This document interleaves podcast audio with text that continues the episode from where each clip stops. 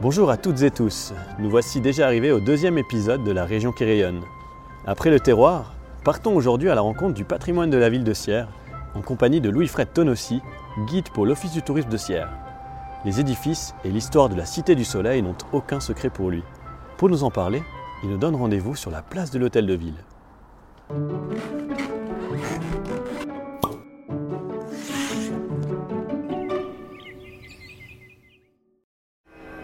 On arrive devant l'hôtel de ville de Sierre où nous attend normalement Louis-Fred. Voilà, je l'aperçois. Salut Louis-Fred, Salut Julien, ça va? Ça va très bien? Parfait. Et toi? Merci, oui, oui, Ouais. un beau temps comme ça. Magnifique. Tout va bien. La région qui rayonne porte bien son nom. Exactement, y compris le nom de Sierre d'ailleurs, puisque Sierre, le, le mot Sierre vient de l'astre sidéris. L'astre, c'est le soleil. C'est notre drapeau, on l'a en face. Et il date de quelle année alors ce nom? Pourquoi ils ont donné ce nom Ah, euh, c'est sur des- c'est déjà un nom qui vient des Romains. C'est les Romains qui ont. Ils ont même complété ce nom de, de base, de base, je dirais, euh, Sidéris, qu'on rencontre très bien en, en allemand, puisque l'allemand c'est Sidas, donc c'est tout proche du, du latin. Et ils ont encore complété en disant euh, Sirum amenum, Sierre l'agréable. Donc on peut pas, on peut pas souhaiter mieux. Ah tout à fait, aujourd'hui c'est plutôt agréable. Absolument. Comme tous les autres jours de l'année d'ailleurs. Tout à fait. Donc toi tu es un Sierrois, Sierrois pur souche Sierra pure souche, oui, bon, d'origine euh, lointaine euh, italienne quand même, donc le, le nom n'est pas Sierra en tant que tel, mais ça fait quelques, bien, bien des dizaines d'années que c'est passé, mais je suis né à Sierre, oui, D'accord. ici euh, tout proche, donc vers la place de la gare, rue du Bourg. Ah, on est vraiment à côté alors. On est en plein centre. On ouais. est chez toi. Et tu habites Oui. toujours dans le même endroit Non, alors maintenant plus, non, j'ai quitté Sierre, ça fait bientôt 40 ans, mais évidemment comme je travaillais tout le temps à Sierre, euh, on est resté un petit peu le pendulaire du coin. Bon, on va voir si tu connais toujours aussi bien Sierre. Je te propose qu'on se déplace un petit peu et puis euh, Alors volontiers. bah, peut-être tu peux nous donner deux trois explications après Oui. sur des, des monuments ou des, Voilà. des lieux de la, de la ville de Sierre qui Je dirais que le premier élément de, de- de la mémoire d'un d'un jeune Sierrois de l'époque, c'est ce que nous avons en face de nous ici, ce qui est aujourd'hui la, la fontaine, là. Oui, Et ça, c'est l'emplacement de l'ancien hôtel, de, enfin de la maison bourgeoisiale de Sierre.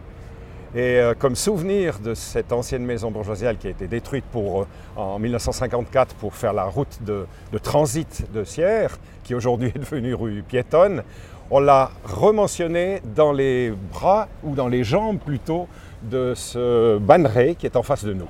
Ça, c'est la copie de la maison bourgeoisiale qui se trouvait à l'emplacement de la fontaine. donc la maison bourgeoise se trouvait en face de l'hôtel de ville. en face de l'hôtel de ville, qui, qui n'était pas l'hôtel de ville à l'époque, donc puisque c'était un hôtel tout court. Exactement. Oui, oui. Explique-nous alors un petit peu plus. Donc toi tu es, tu es né en quelle année ou en tout cas quand tu Alors, as je suis, à Sierre je suis né en 1944, ici au mois d'août, ici à, à Sierre. J'ai habité tout de suite dans le, le bâtiment de, de mon grand-père, si on veut, donc qui est, qui est le bâtiment qui se trouve en face de l'hôtel Terminus. Et euh, j'ai fait mes premières écoles euh, ici à Sierre, d'abord euh, comme tous les petits de l'époque, à partir de 6 ans, à l'école enfantine, qui était à l'époque, pour nous, dans le, le centre de Sierre, c'était le- l'école Beaulieu, avec les, braves sœurs, dont une qui était restée célèbre dans la mémoire des, des Sierrois, disons, de mon âge, qui s'appelle Sœur Saint-Denis.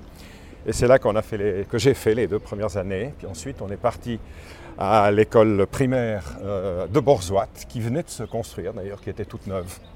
Et c'est des écoles qui existent toujours aujourd'hui d'ailleurs. Oui, exactement. Bon, le Beaulieu, c'est fermé maintenant, Oui, il n'y a, a plus rien, mais euh, le, euh, du côté de est, c'est, toujours à actualité. Ça a été agrandi, re- retapé, mais j'allais dire, le bâtiment, il est pratiquement comme, comme on l'a connu, ou comme je l'ai connu à l'époque. Donc école primaire à Bourzuette et puis ensuite? Oui. Et puis alors après, alors après c'est, c'est pour moi le grand départ. À 11 ans, je pars au collège euh, à Saint-Maurice, à l'internat, et je reviens à Sierre qu'à 22 ans pratiquement. Donc euh, ça veut dire que l'adolescence, je ne l'ai pas passée ici. Quand tu à l'internat comme ça, tu rentrais quand même les week-ends sur. euh, Ah non, pas les week-ends, c'était, c'était une fois par trimestre. On rentrait euh, pour euh, les, les vacances de, de, disons, la Toussaint, ensuite Noël, après Carnaval et Pâques, c'est tout. Tout le reste du temps, on était en internat. Et il y avait d'autres Sierrois qui étaient avec toi Oui, il y là-bas à avait l'internat. beaucoup, oui, oui, on était toute une, toute une équipe de Sierrois, oui, oui, absolument. D'accord. T'es pas seul. Mais c'était vraiment l'internat, euh, j'allais dire pur et dur.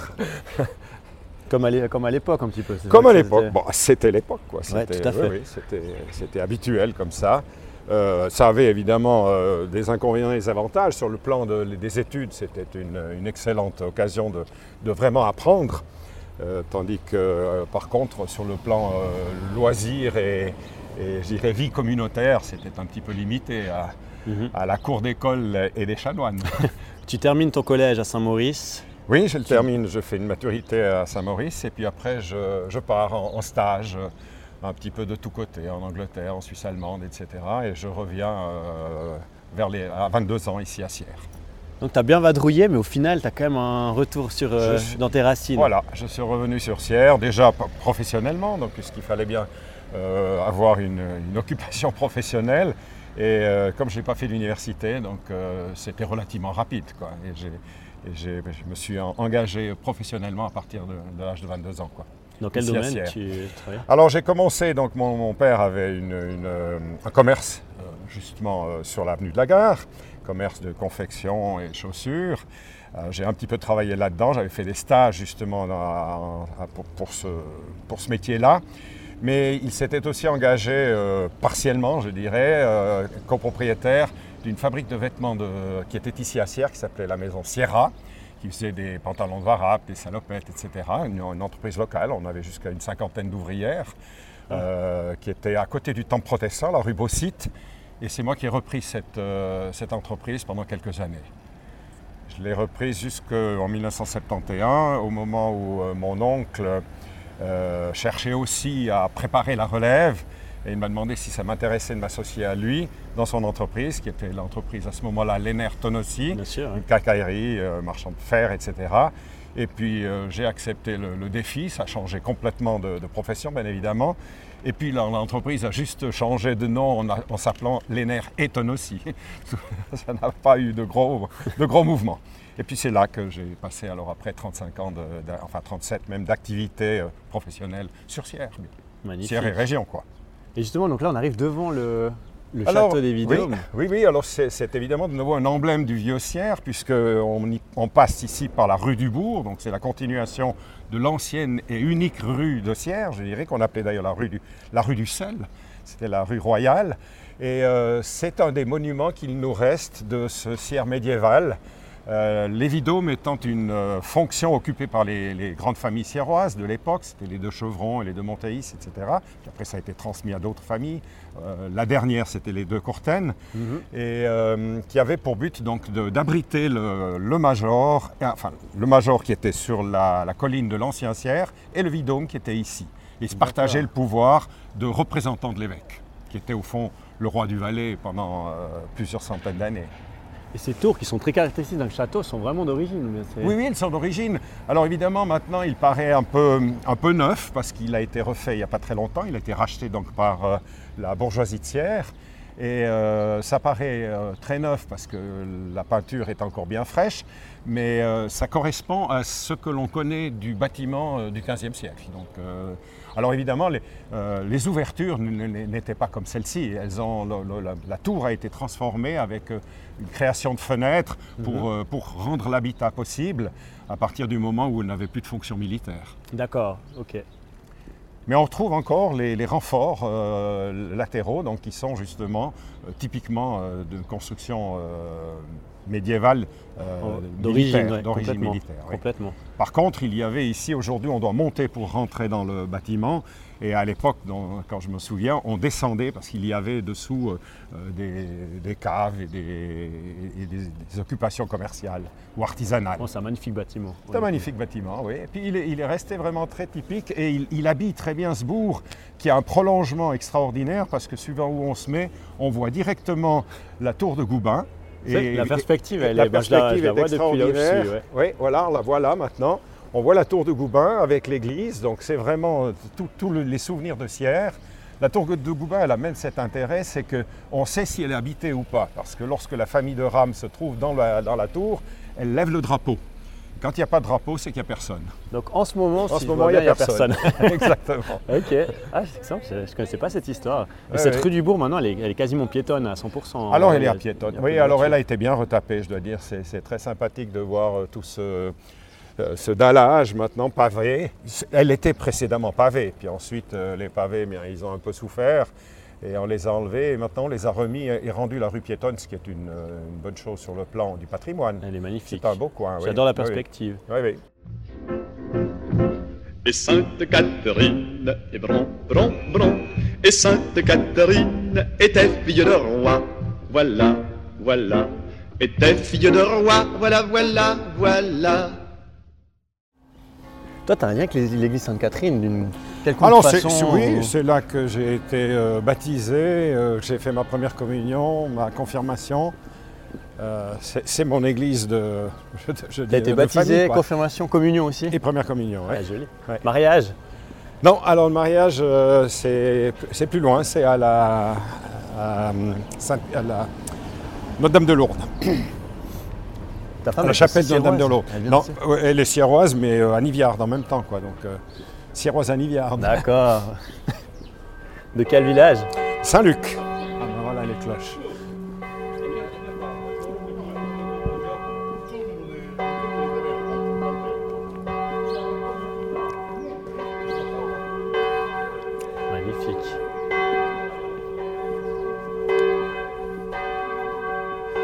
Les cloches qui nous accueillent pour entrer dans l'église. Oui, c'est très sympathique. Hein? Accueil C'est tout à fait personnalisé. sympathique. Et c'est un très beau quartier euh, qui est resté euh, passablement euh, authentique, je dirais. Oui. Euh, en tout cas, sur la, la- la face principale. On est ici maintenant sur, sur la route et, et c'était le cimetière. Une partie, euh, d'ailleurs, lorsqu'ils ont fait les fouilles, ils ont trouvé des tombes ici. Ah, de, juste devant l'église Oui, oui, euh, autour, de l'église. En général, les, les- les églises avaient tout autour des, des lieux de sépulture. Et cette église, en fait, elle donne sur la plaine Bellevue. Alors maintenant, il y a Alors, elle donne sur la plaine Bellevue et maintenant la HES, qui est, qui est très intéressante ici parce qu'elle nous reflète le- ce que l'on voit, c'est- notre propre miroir. Et ça change toujours, soit en couleur, soit selon le, le déplacement que l'on fait.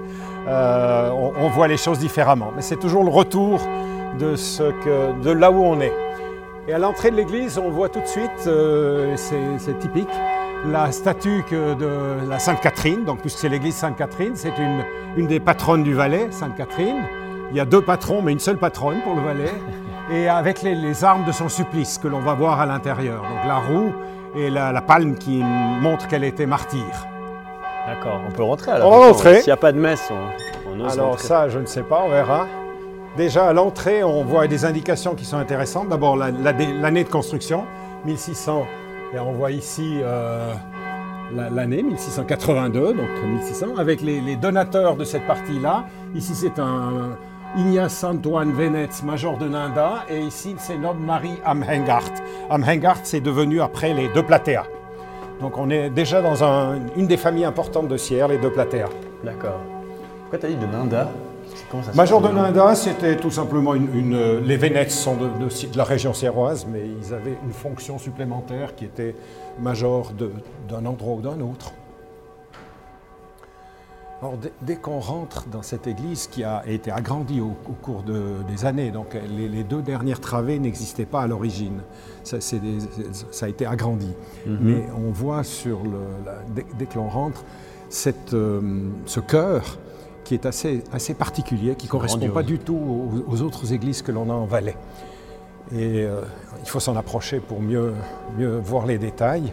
Donc le cœur tel qu'on le voit là est, est unique en Valais.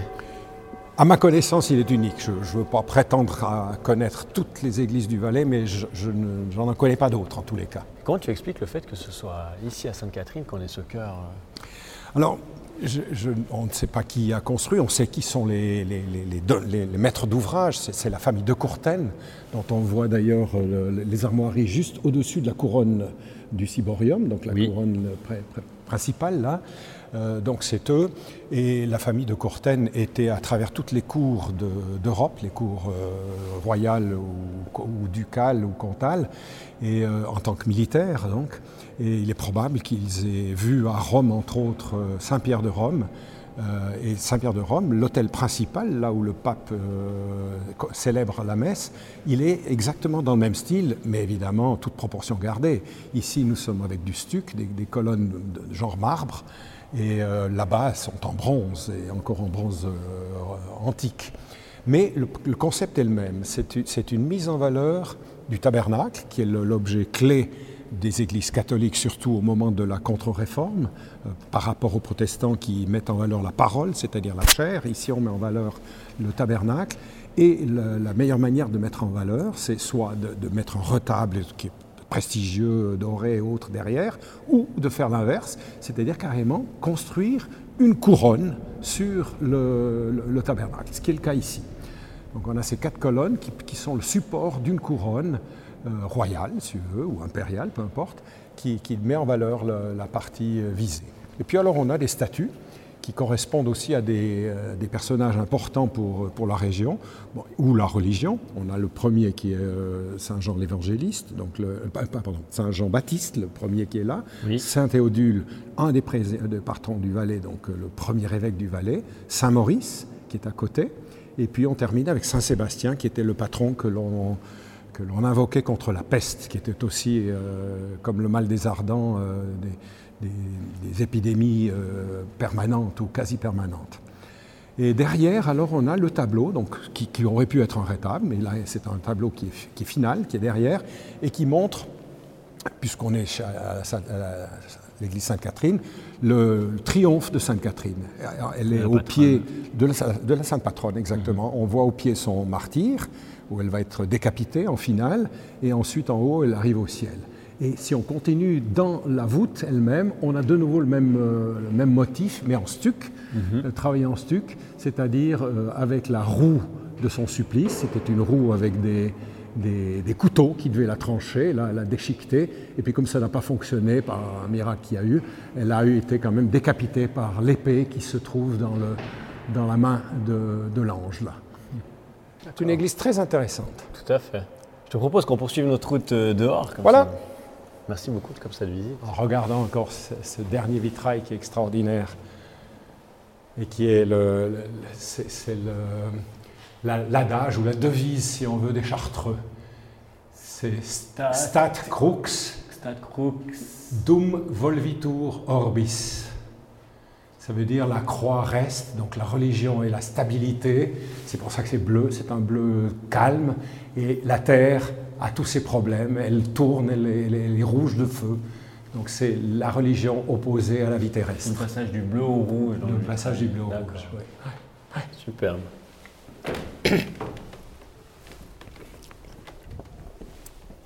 Ce que je te propose, on se dirige un petit peu vers euh, un endroit qui, qui- qui te, qui te touche, qui te plaît bien, c'est Oui. Notre-Dame des Marais. Oui, alors, mais on va passer entre deux par Ouais. quelque chose qui est, Alors, avec qui- qui est plaisir. aussi un vieux souvenir. C'est toi qui m'emmène, de toute façon, Voilà. Un vieux Alors, souvenir, c'est-à-dire. Alors, on va rentrer tout simplement ici dans ce qui était l'écurie de l'hôtel de, de ville de l'époque. Donc là où les, les diligences et les, et les, les hôtes de, de l'hôtel de ville, mais en tant qu'hôtel, donc euh, hôtel Château Bellevue, euh, mettaient ou stockaient leurs, euh, leurs animaux.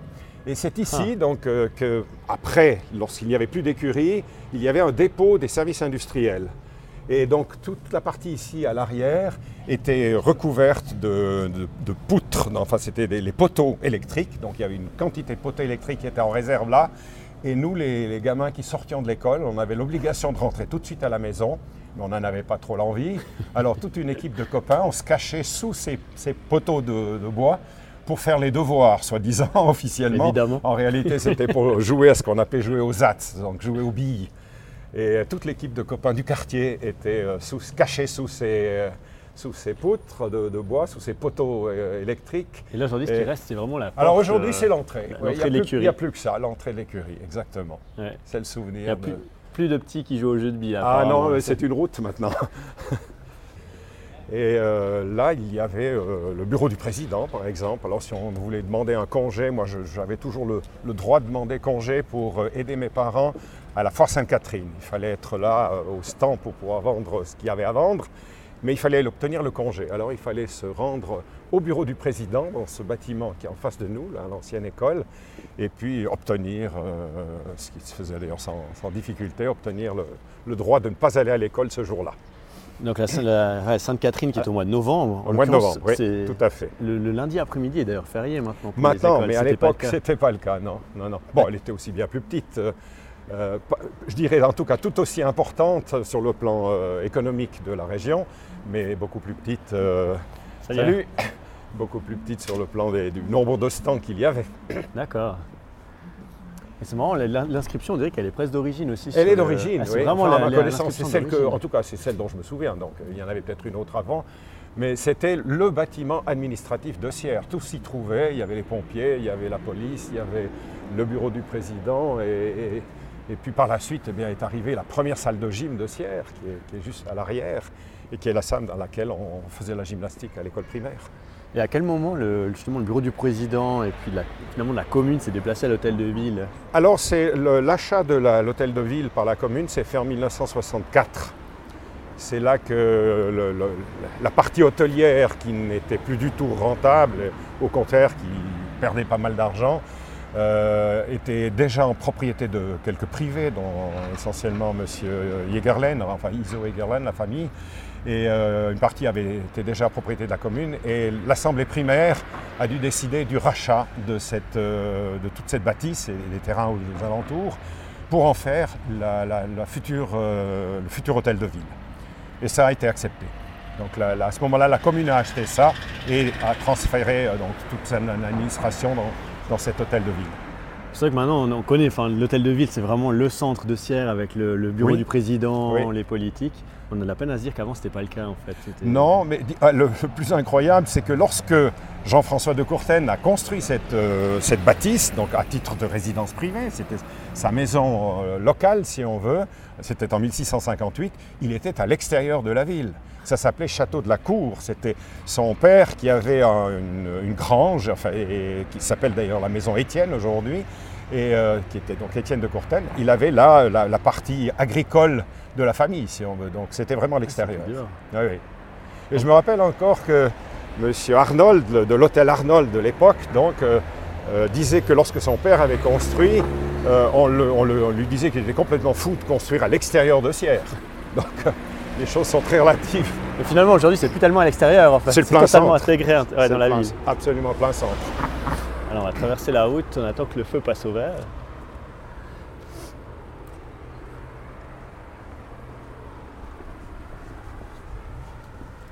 Et là on arrive aussi dans le quartier de, de Tserveta. Alors on s'approche, donc euh, oui, alors toute le- le- les- la zone scolaire, si on veut, c'est le quartier de Borzouat. Et euh, la route que l'on prend maintenant nous amène plutôt vers le quartier de Tserveta, qui lui se- va se développer ou se, disons, se situer euh, jusque sous, sous Murat.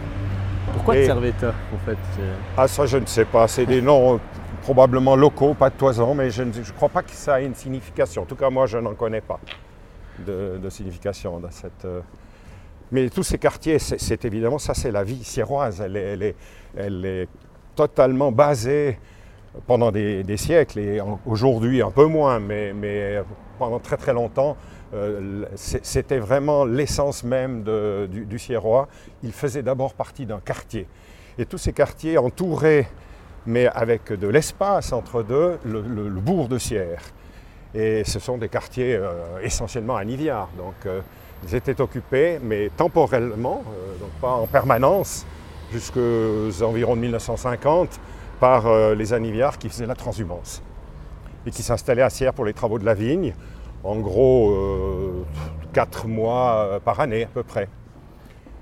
C'est quand même assez exceptionnel pour une ville de se développer comme ça. c'est- Oui, alors- c'est rare. Une ville normale se- a un, un bourg qui s'élargit, qui, qui s'agrandit de tout aux côtés.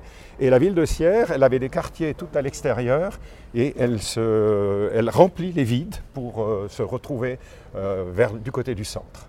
C'est une, euh, une extension complètement différente. Salut Bernard Oui, bien. Bonjour.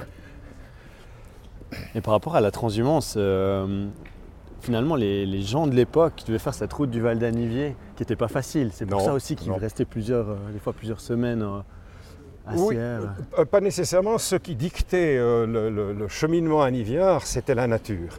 Donc ils avaient plusieurs niveaux de, de travail et niveaux d'habitation aussi, puisque si on prend au départ de l'hiver, ils étaient au village. Il fallait descendre à, à Sierre pour faire les, les, les premiers travaux de vigne, c'est-à-dire buter, débuter, mais là on était encore dans les Versanes, donc c'est encore un peu différent, Mhm. mais il fallait la, la taille et tout. Ça, ça se faisait avec un habitat sur Sierre. Après, il fallait remonter, et puis on a- il y avait des, des stades intermédiaires, ce qu'on pourrait, on pourrait appeler les Mayens du bas. Mhm. Après, il y avait le, le village, euh, plus ou moins à 1500 mètres. Et euh, ensuite, les Mayens du haut, et puis les alpages. Et c'était une, euh, une marche permanente euh, vers le haut ou vers le bas selon la saison. Et comme le Val d'Anuy a plusieurs villages, c'est pour ça qu'on a plusieurs quartiers à Sierre aussi. Exactement. Avec- Chaque quartier avait ses ressortissants.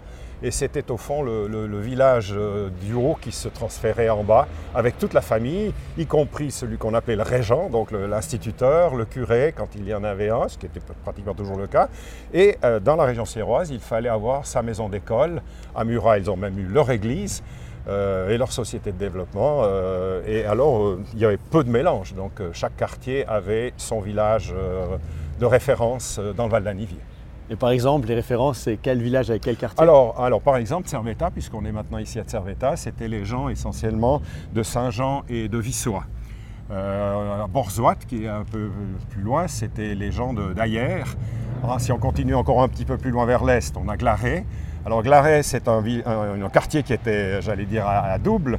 La partie basse, Gla- Glaret d'en bas, comme on dit, il était essentiellement occupé par des germanophones des- gens de Salconen et d'autres. Et puis la partie de haute, Guillemot, était à Niviard de Saint-Luc, comme celle de Murat. Donc Murat, c'était Saint-Luc. Et la partie, euh, je dirais, nord de, Murat, c'était Viouk, c'était les gens de Chandola. Et puis du côté de Villa, ben, il y avait les autres, quoi. c'était Grimens. Euh, tout était euh, assez bien euh, séparé, contrôlé. Mais après, bien évidemment, il y a eu des, des mariages mixtes qu'on peut appeler mixtes quand on est dans la même vallée. Je peux Et, bien imaginer. et puis les choses se sont un peu calmes, mais en fonction des terrains qui étaient à disposition. Donc on est là maintenant derrière la place du cheval, en fait, devant Oui. le Notre-Dame des Marais. Alors ici, il y a quelque chose qui est intéressant, justement, à l'entrée de Notre-Dame du Marais.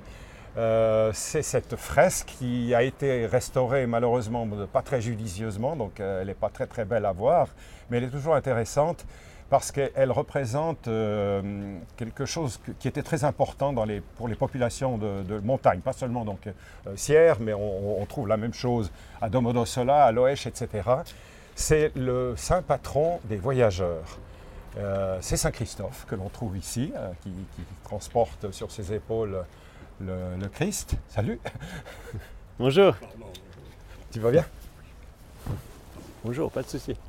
Il y a un enterrement maintenant? Ici? Bon.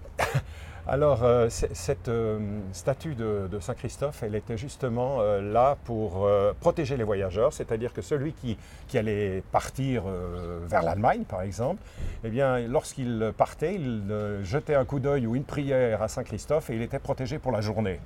Alors, certains mettaient ça à l'extérieur de l'église et d'autres le mettaient à l'intérieur de l'église. Mhm. Alors cette chapelle globale, là ici, elle date de 1310, c'est la deuxième paroissiale de Sierre.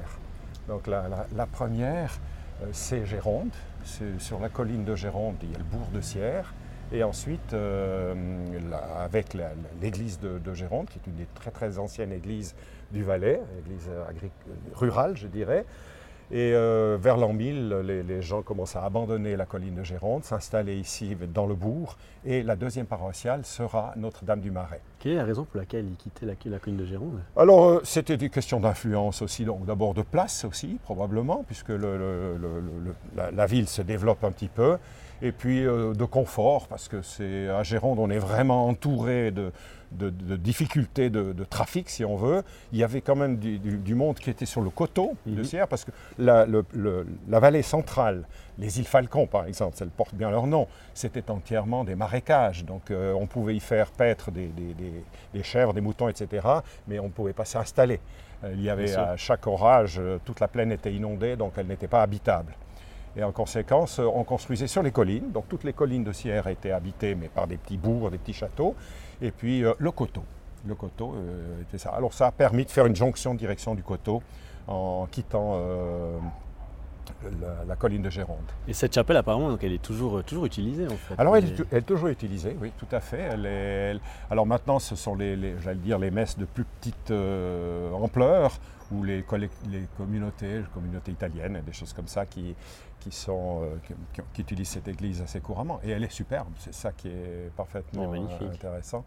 Elle, est très, elle a été, euh, je dirais, reconstruite ou, ou améliorée ou agrandie par un des architectes les plus, je dirais, les plus célèbres de- du, du Valais de, de- de cette époque.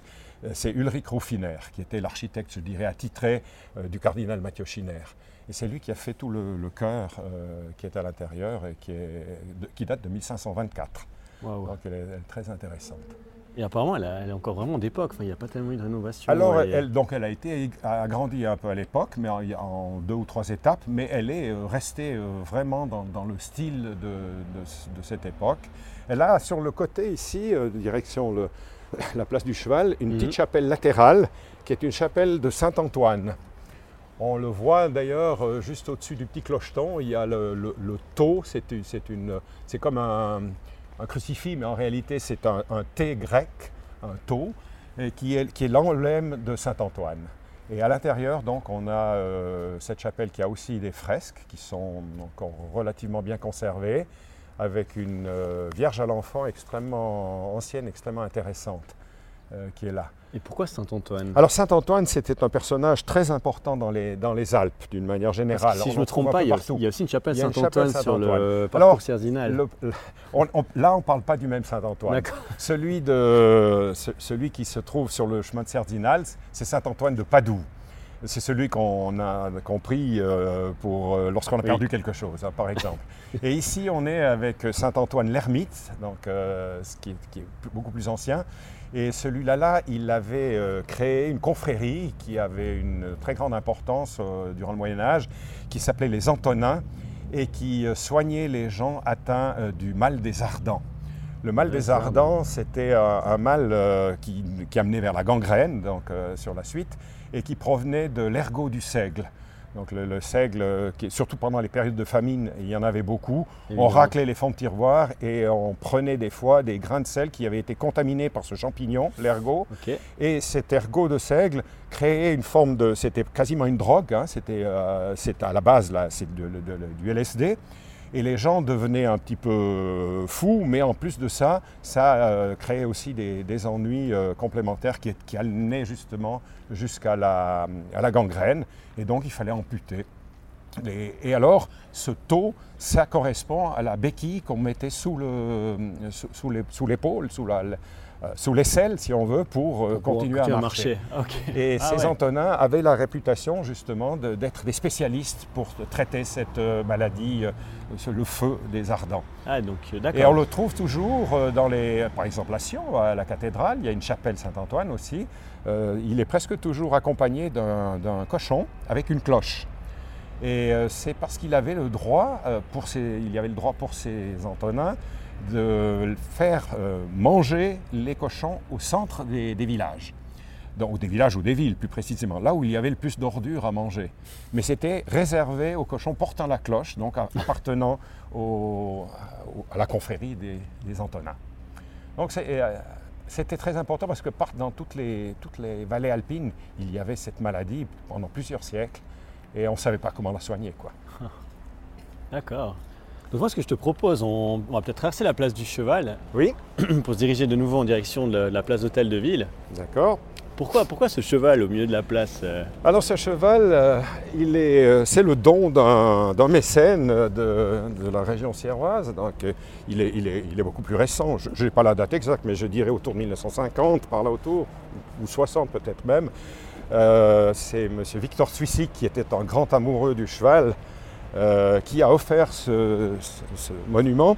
Et il est, particulièrement intéressant parce qu'il a été euh, fait dessiné et, réalisé par Hans Erni. Hans Erni, c'est ce, grand artiste euh, tout à fait polyvalent, euh, qui était graphiste, euh, peintre, euh, euh, qui a fait des vitraux et qui a fait des sculptures, dont ce fameux cheval. Donc Hans Cerny connaissait Victor Swissig euh, oui, alors personnellement. je ne ouais. connais pas leur, euh, co- comment la relation s'est faite, mais enfin, c'est en tout cas lui qui était l'artiste désigné ici.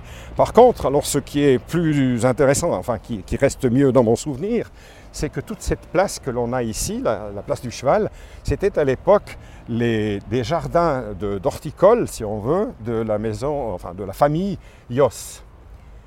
Et euh, qui, qui- dont une fille a marié après un Berthaud, donc ça, ça a fait une, une liaison après Yos Berthaud, magasin de fleurs euh, un peu à côté. Et ici, alors, il y avait que des serres de, de, de- de culture, de, Ah. de lé- de légumes, de, de fleurs et, et autres. Donc toute cette zone, elle était occupée par une, euh, une entreprise privée, donc familiale. Toute la zone de la place du cheval. Toute la zone de la place maintenant, c'est un peu une zone aussi ben, de jeu. On voit une patinoire pour les enfants. Oui, oui, oui. Toi, à l'époque, tu n'as pas eu la chance pour venir jouer sur cette place. Il n'y avait pas ça. Alors il y avait ici, euh, mais privé, donc on ne pouvait pas y aller. C'était, c'était une, ferme euh, occupée par, euh, par cette famille. Et puis de l'autre côté, direction le, le nouveau bâtiment de la bourgeoisie de Sierre, c'était le cimetière. Le, le premier cimetière de Sierre. Hmm. Et là, je me souviens, on, allait, on avait nos, nos grands-pères qui étaient euh, enterrés dans ce cimetière. Cimetière qui a totalement disparu Qui a aujourd'hui. totalement disparu, exactement. Il a été transféré sur le cimetière du Petit Bois. Euh, C'était impressionnant gare, pour ouais. nous de, de voir euh, déterrer le- les, les, les- les tombes qui étaient là, qui étaient en voie de désaffectation. Comme d'ailleurs, euh, un des souvenirs marquants de, de ma jeunesse, c'était justement en 1954, c'était la destruction de cette euh, maison euh, bourgeoisiale où on voyait les pelles mécaniques de l'entreprise avec des, grosses euh, masses de, fer. C'était carrément un, boulet de fer qui tapait contre les murs et on poussait des cris de joie quand on voyait le mur qui tombait, la fumée qui sortait. C'était euh, absolument extraordinaire. Aujourd'hui, euh, je me dis quel massacre, mais voilà, c'était comme ça. Donc la ville, on voit qu'elle a bien changé en 60 ans. Oui, Tu elle l'as vu, tu l'as vu évoluer. Oui, Tu- bah, comme, comme, euh, j'allais dire comme tout le monde, c'est vrai qu'elle a beaucoup changé. Oui, oui. Ouais. Le- un des quartiers qui était resté très longtemps, euh, j'allais dire, similaire à celui de mon enfance, c'est celui qu'on appelait la Cour des Miracles, qui est juste à côté là-bas, et euh, qui d'ailleurs s'appelle de nouveau Cour des Miracles. Donc la- l'architecte qui qui a fait la promotion là s'est efforcé de remettre le titre Cour des Miracles parce que c'était aussi quelque chose d'absolument incroyable. À quelques pas de la, de la gare, il y avait les poules, les cochons qui étaient en, en liberté dans cette cour et euh, des personnes très âgées d'ailleurs qui habitaient là-dedans et c'est resté comme ça euh, encore euh, très, très hors du temps. Elle portait bien son nom. Elle portait bien son nom, oui, on se serait cru à Paris au Moyen Âge.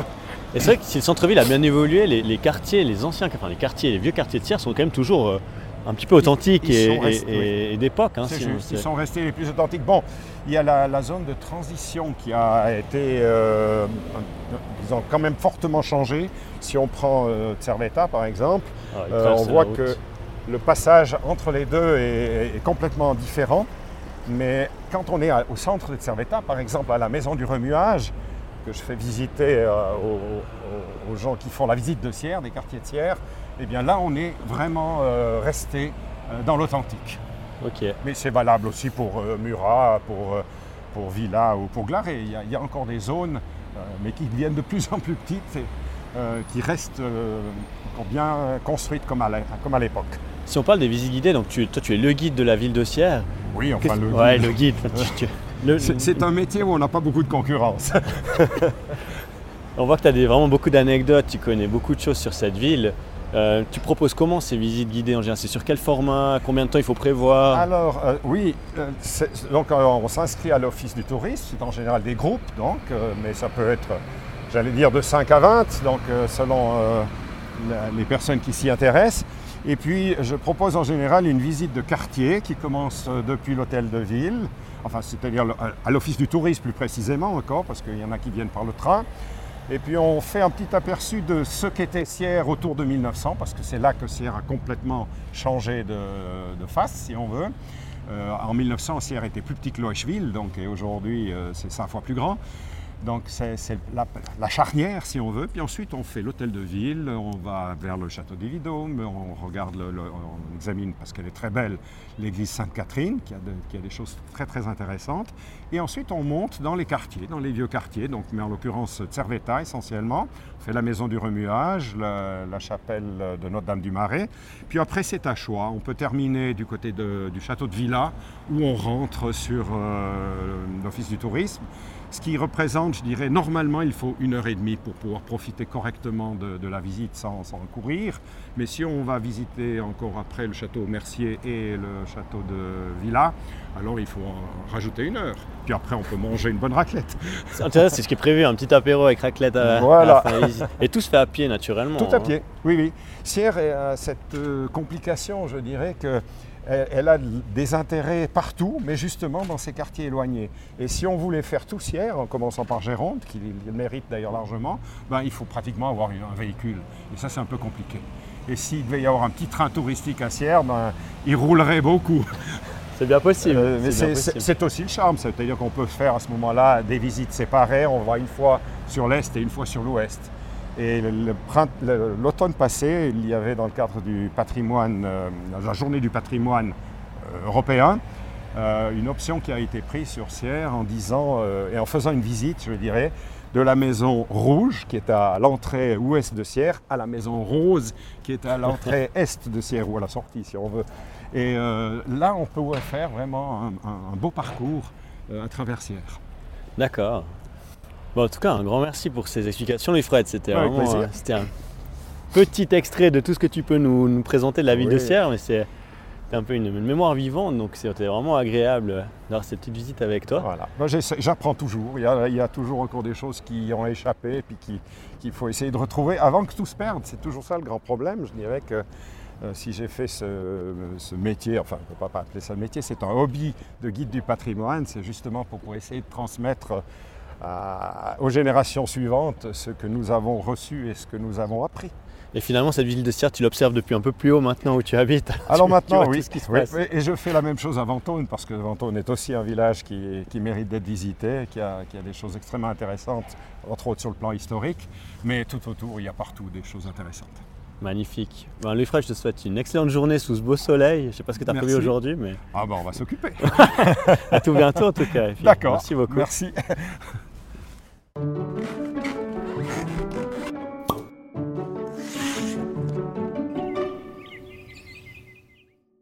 Pour réserver votre visite de la ville de Sierre avec Louis-Fred, rendez-vous sur le site siertourisme.ch.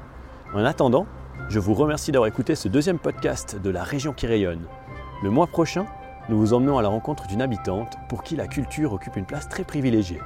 Et si vous avez aimé ce podcast, alors partagez-le sans plus tarder et parlez-en autour de vous. A tout bientôt dans la région qui rayonne.